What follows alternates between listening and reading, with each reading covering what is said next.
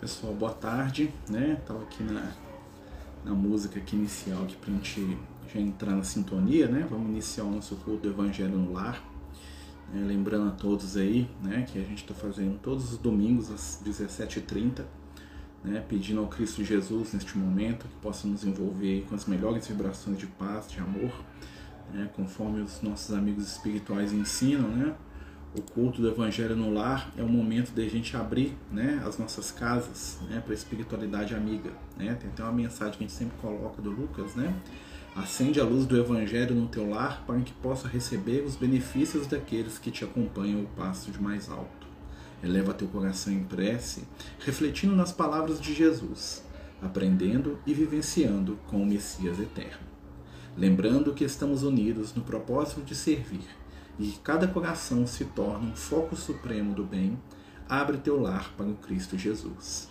Venha, amado Filho, e participa conosco das alegrias do Pai. Recebe para doar e ganhe para dividir.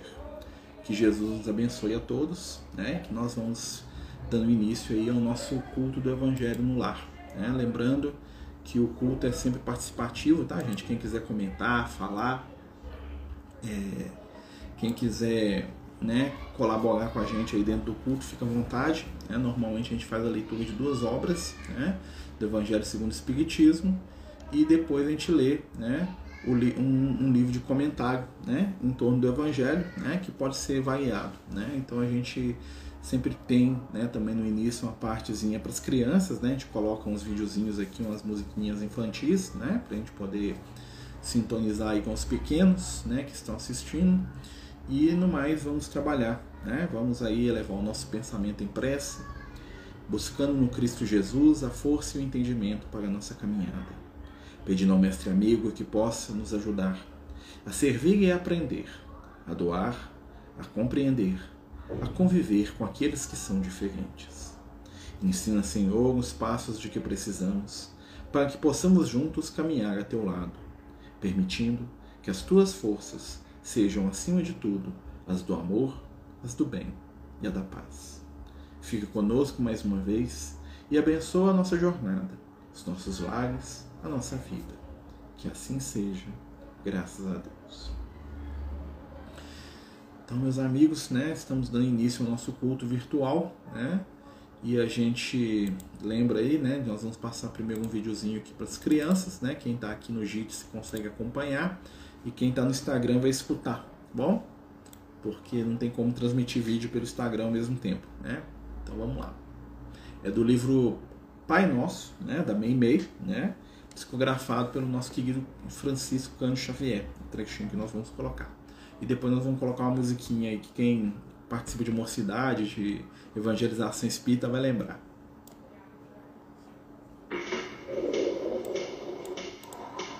Algo mais. Um crente sincero na bondade do céu, desejando aprender como colaborar na construção do reino de Deus, pediu certo dia ao Senhor a graça de compreender os propósitos divinos e saiu para o campo. De início, encontrou-se com o vento que cantava, e o vento lhe disse: Deus mandou que eu ajudasse as sementeiras e varresse os caminhos. Mas eu gosto também de cantar, embalando os doentes e as criancinhas.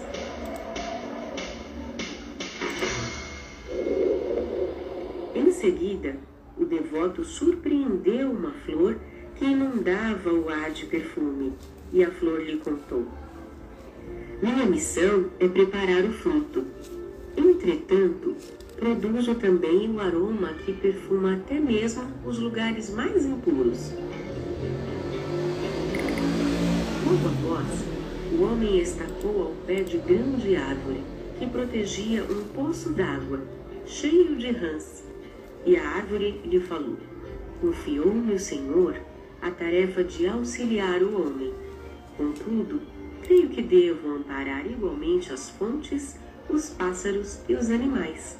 O visitante fixou os feios batráquios e fez um gesto de repulsa, mas a árvore continuou: Estas rãs são boas amigas.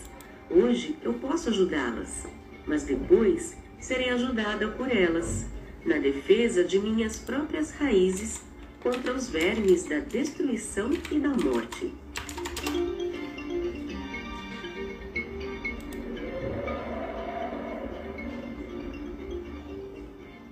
O devoto compreendeu o ensinamento e seguiu adiante, atingindo uma grande cerâmica. Acariciou o barro que estava sobre a mesa e o barro lhe disse: meu trabalho é o de garantir o solo firme, mas obedeço ao oleiro e procuro ajudar na residência do homem, dando forma a tijolos, telhas e vasos.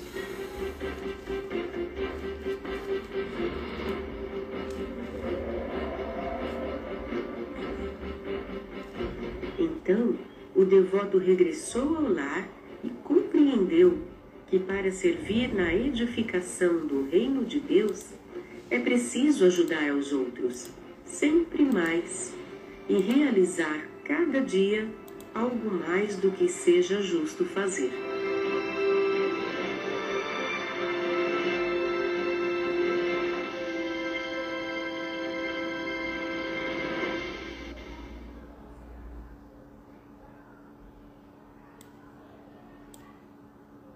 Esse aqui foi o nosso primeiro vídeo, né, para as crianças. Agora nós vamos colocar uma musiquinha aqui. Chama-se Guliali. Nesse momento aqui, para os nossos pequenos, né, e aí nós vamos dar um segmento.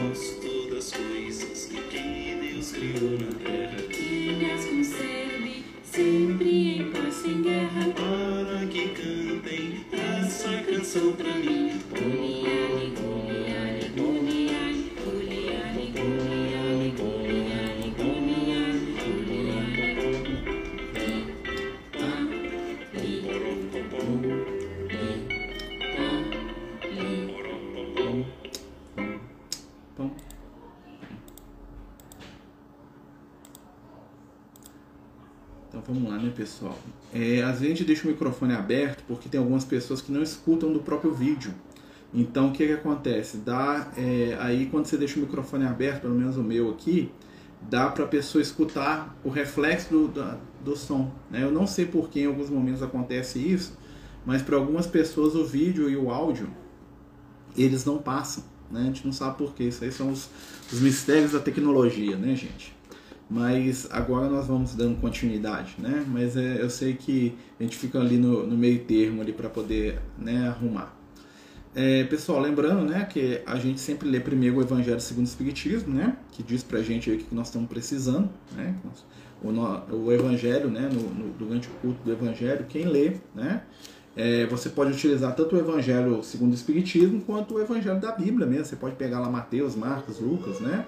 Eu só recomendo que quando for fazer o culto do Evangelho, que a gente pegue textos do Novo Testamento, tá? Porque às vezes você pega um texto do Antigo Testamento lá falando, né? O rei Urias foi ungido, 15º rei de Israel. Aí você fala, o que isso tem a ver comigo, né?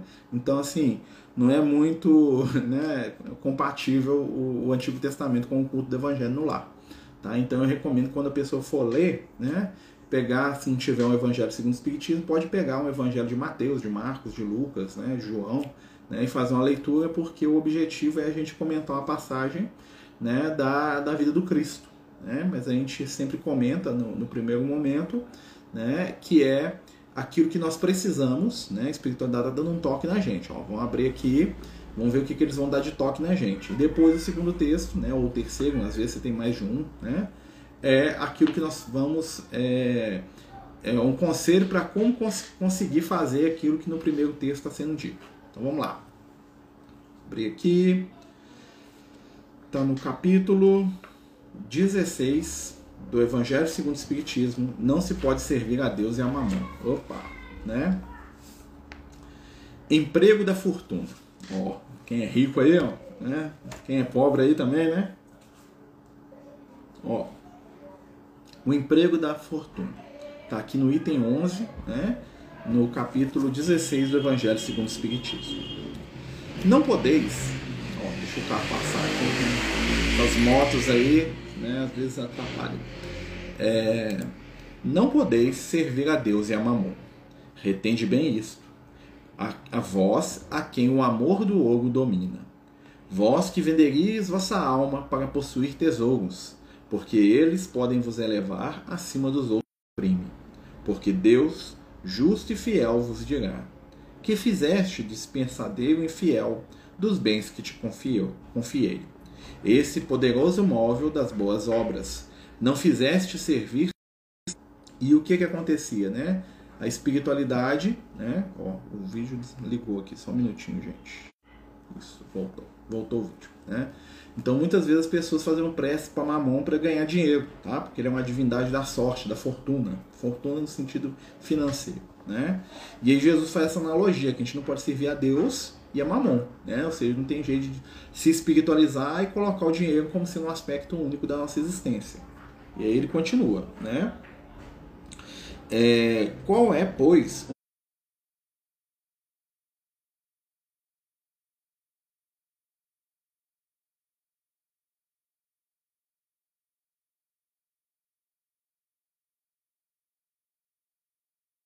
o melhor emprego da fortuna? Procurai nessas palavras: amai-vos uns aos outros. A solução do problema. Eis o segredo de bem empregar as suas riquezas. Aquele que está animado do amor ao próximo tem a sua linha de conduta traçada. O emprego que apraz a Deus é o da caridade.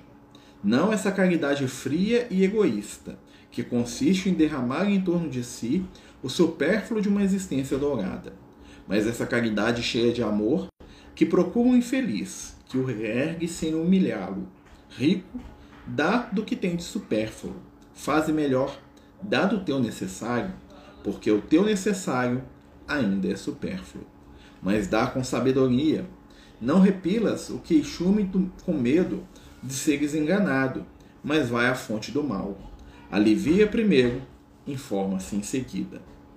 Vê se o trabalho, os conselhos, a afeição mesma não serão mais eficazes do que a tua esmola. Espalha ao redor de ti, com o bem-estar, o amor de Deus, o amor ao trabalho e o amor ao próximo. Coloca tuas riquezas sobre um capital que não te faltará jamais e te trará grandes interesses. As boas obras. A riqueza da inteligência deve te servir como a do ouro. Espalha ao redor de ti os tesouros da instrução. Espalha sobre os teus irmãos os tesouros do teu amor, e eles frutificarão. Chevegos, Bordeaux, 1806, né? Chevegos, né? Um nome totalmente diferente pra gente, né? Mas é um espírito que está trazendo essa mensagem para o Kardec lá, né? Em Paris, 1861, né? Já vai fazer 160 anos, né? Essa mensagem tem 160 anos de idade, gente. Nós estamos em 2021, né? E essa mensagem que o companheiro espiritual traz para o Kardec, né? Ela representa para a gente a ideia de que nós devemos dividir o que nós temos, sejam eles os valores materiais, sejam eles os valores morais, né? Ele fala aqui do conhecimento, da educação, né? E ele fala que a nossa maior obrigação e o nosso maior, vamos dizer assim, o nosso maior método de fazer o bem, né, é seguir aquela máxima do Cristo, de fazer ao próximo aquilo que nós gostaríamos que se fizesse a nós mesmos. Então, quando a gente pensar em alguma coisa para fazer pelo nosso irmão, que a gente consiga, né, aplicar essa máxima do Cristo, trazendo para a nossa intimidade, né, trazendo para o nosso sentimento, né, as vibrações do amor de Jesus, através do quê? Né, daquilo que nós possuímos, né? Porque a riqueza em si, ela não é ruim, né? Ruim é a avareza, ruim é a gente ficar preso, né? E quando a gente fala de riqueza, vamos lembrar que não é só a riqueza material, né? É a riqueza em todas as formas que nós podemos ter, o conhecimento, o sentimento, né? Tanto é que o Espírito fala assim, às vezes é melhor você doar o seu tempo, às vezes é melhor você doar sua atenção, sua palavra, né? O seu carinho, né? Então muitas vezes a gente se perde na nossa caminhada espiritual, porque a gente não sabe dividir o que nós temos. A gente acha que a gente não tem nada porque a gente não tem dinheiro, né? E o dinheiro não é a maior forma de doação que a gente pode ter. Muito pelo contrário. É só uma das inúmeras, né? Pessoal, não sei, a Yasmin e o Vinícius estão aí hoje. Vocês podem ler para nós aí, meninos. Vocês vão ler a segunda leitura para nós, igual na Igreja Católica? Vocês estão aí escutando, gente? Vamos sim. Boa noite. Boa noite. Então nós vamos dar continuidade, né? Os meninos vão ler aqui pra gente a segunda parte, né? A gente tá falando de não servir a Deus e a Mamom, né? E agora nós vamos ler a segunda leitura aí para nos ensinar, dar uma dica de como fazer isso, né? De como ser mais caridoso. Fica à vontade aí, meus amigos. É, como sempre, né? A gente vai ler o Fonte Viva, do Espírito, né, Mamom? E é o capítulo 87.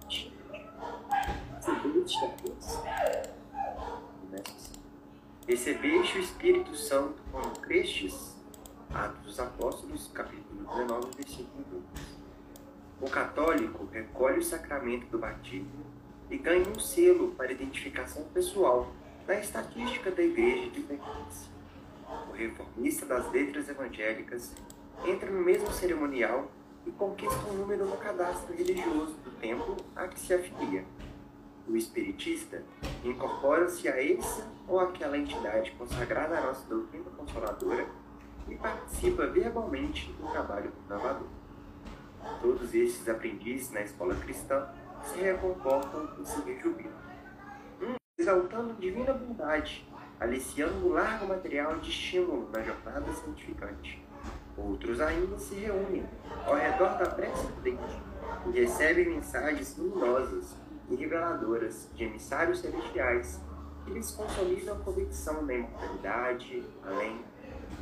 Todas essas posições, contudo, são de proveito, porém, que se a semente auxiliada pela adubação, pela água e pelo solo é obrigada a trabalhar dentro de si mesma a fim de produzir.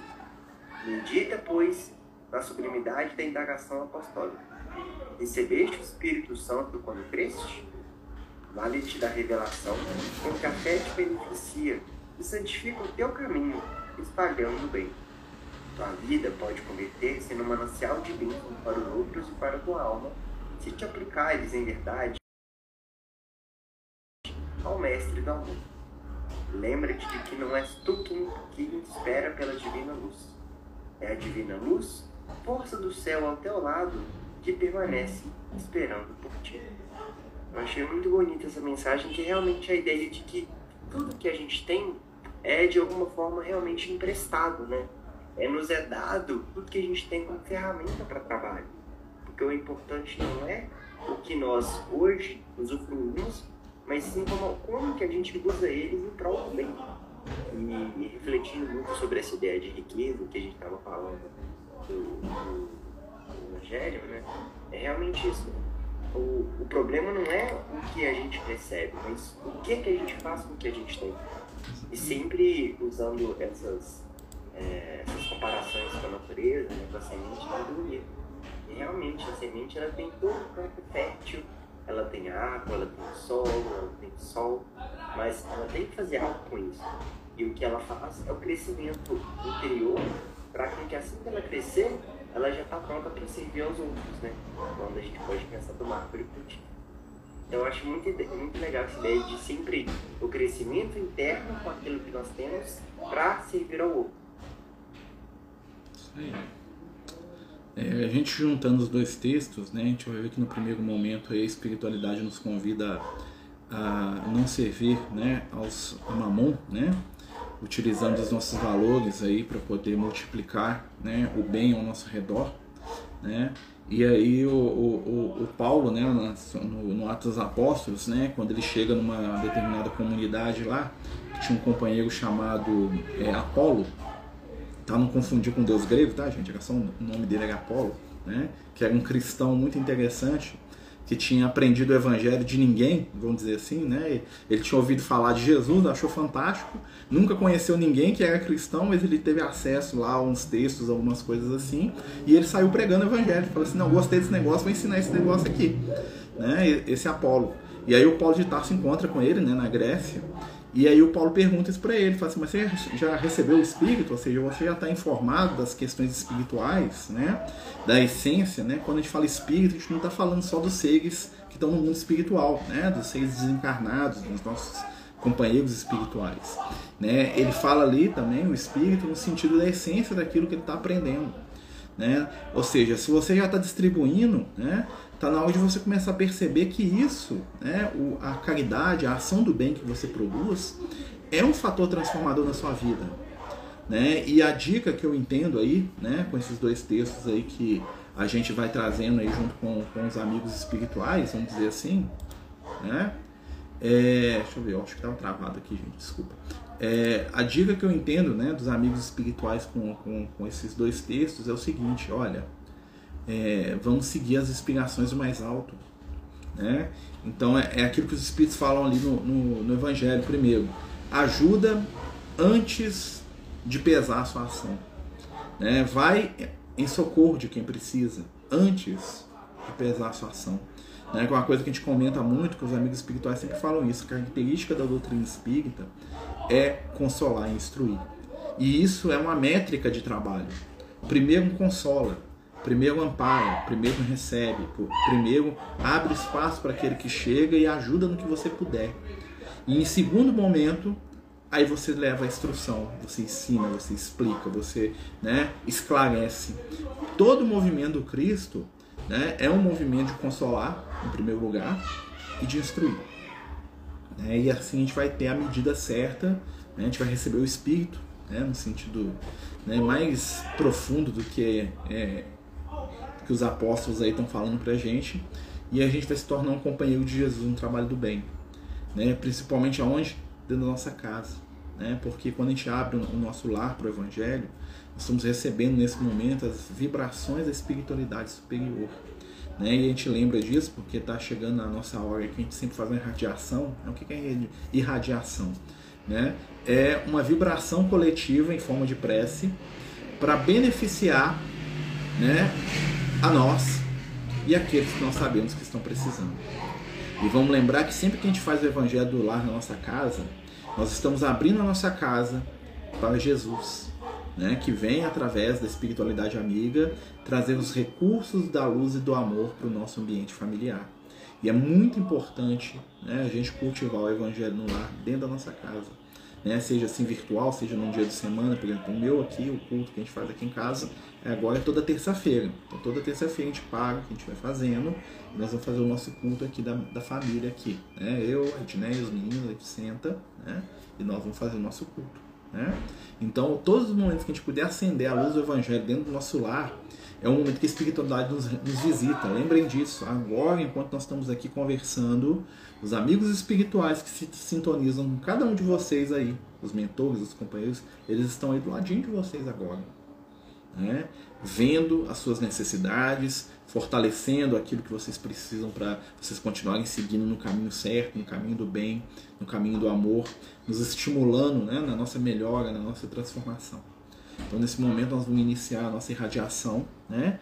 Quem quiser colocar aí o nome das pessoas que podem serem beneficiadas, né, coloca aí no, né, aqui no Instagram, aqui, pode colocar aqui no comentário, né, aqui do vídeo, né, aqui online.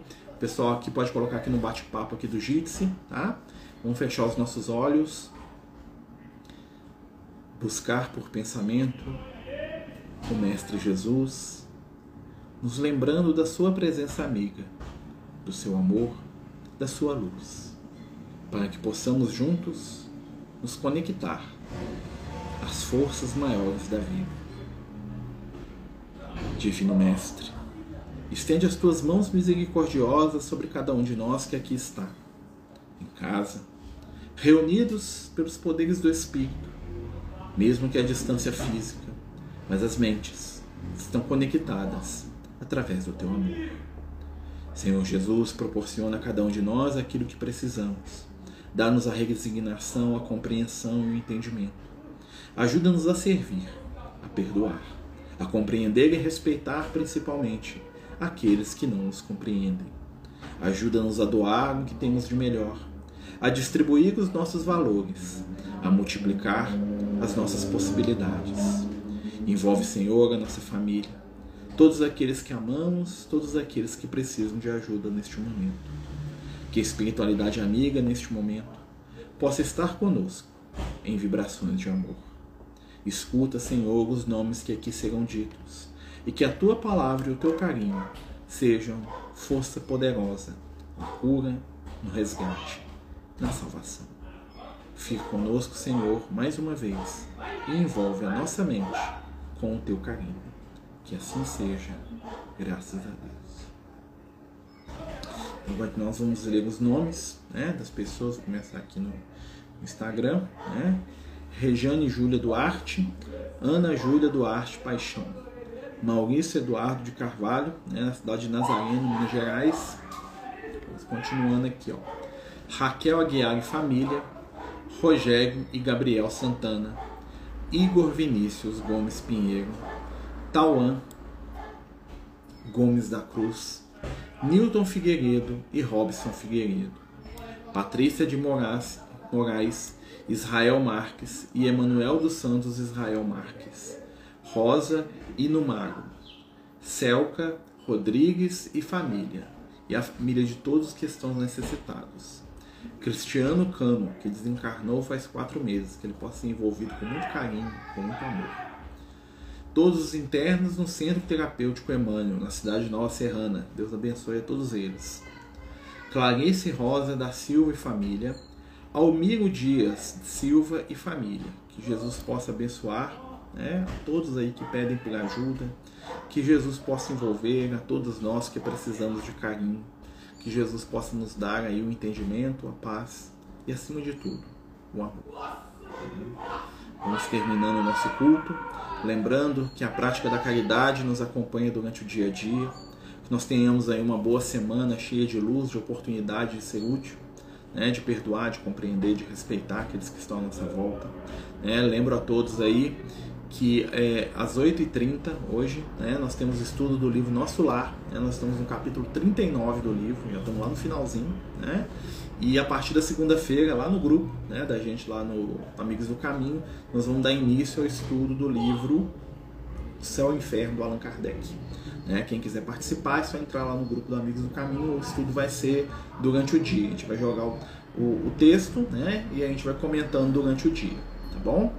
Que Jesus possa nos abençoar, nos envolver e que possamos todos juntos aí manter a nossa fé, nosso entendimento e o amor. Muita paz, muita luz a todos. Que Jesus nos abençoe mais uma vez. Fiquem todos com Deus e até às 20h30. Daqui a pouco nós temos aí estudo do livro Nosso Lar. Grande abraço a todos, até daqui a pouco. Beijão no coração aí, meus amigos.